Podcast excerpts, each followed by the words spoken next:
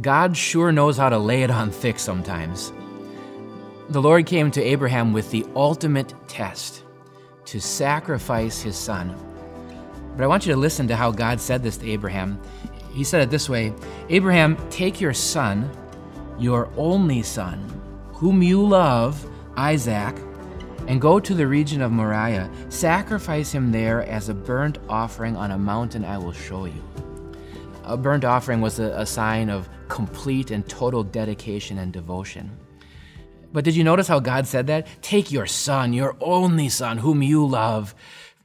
Of course, Abraham knew all that stuff. God was just making the challenge more difficult for him. Quick backstory here on Abraham and Sarah. They were very old, and not only that, Sarah couldn't even have children. But God had come to them and said, You're going to have a child, the promised child. And what is more, through that child, all nations on earth would be blessed. This was God's promise of a Savior that would be coming through that child, Isaac.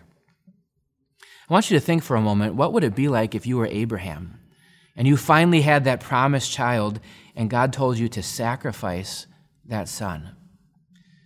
Or what do you think it would be like to walk up Mount Moriah and to look Isaac in the eyes as your son says to you, uh, Hey, Dad, we, we got the fire, we got the wood, but uh, where's the lamb?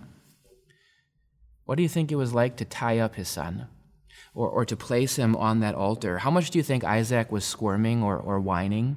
What do you think it was like to raise the knife, ready to plunge it down into his son until finally God said, Stop, stop, no, no. Now, Abraham, I know that you love me and you fear me. I bet if I asked you, what has been your greatest test of faith? I bet you would have one or two things come to mind right away. Maybe it's some family struggle or problem, something with your kids or, or grandkids. Maybe a job or a job loss, or you just can't kick cancer from your family. Sometimes there are a lot of tests that come our way. But I want you to think about, about this. There's a woman I know, she was struggling with a lot of things. She had marriage problems. Her children really struggled to listen to her. She lost her, her brother tragically in an accident. She never knew if she'd have enough money for rent or, or to put food on the table. You want to know what I said to her? The Lord sure must love you a lot.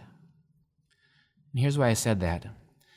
The Bible says often, the Lord disciplines the one he loves, even when he's testing you in faith, like with Abraham. And so here's the conclusion to the Abraham story God provided a ram that was going to take Isaac's place as a sacrifice. That ram actually foreshadowed Jesus, who took our place.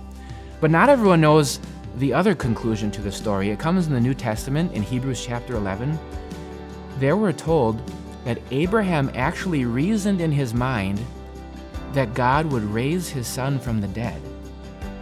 Can you believe that? So Abraham knew that God made a promise about his son. He knew that this son was supposed to bring the promise of a Savior, and he knew that God can never break a promise. So he just figured, well, if I sacrifice him, I guess God will just raise him from the dead. Now that is incredible faith. The next time you have a great test of your faith, trust that God will use that to bring you closer to Him. Trust that God is going to use that to strengthen your faith, but more importantly, like Abraham, trust God will never break a promise to you.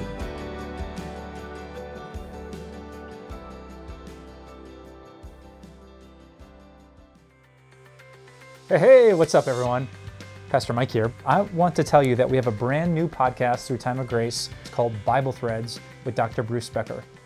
Uh, Bruce is one of my colleagues at Time of Grace, and he has a, an amazing gift of going deep into God's Word. Uh, I think all of us love the simple message that Jesus loves us, and he proved it at the cross. But there is so much when you really dig into the meat of Scripture. And that's what Dr. Becker does in this brand new podcast.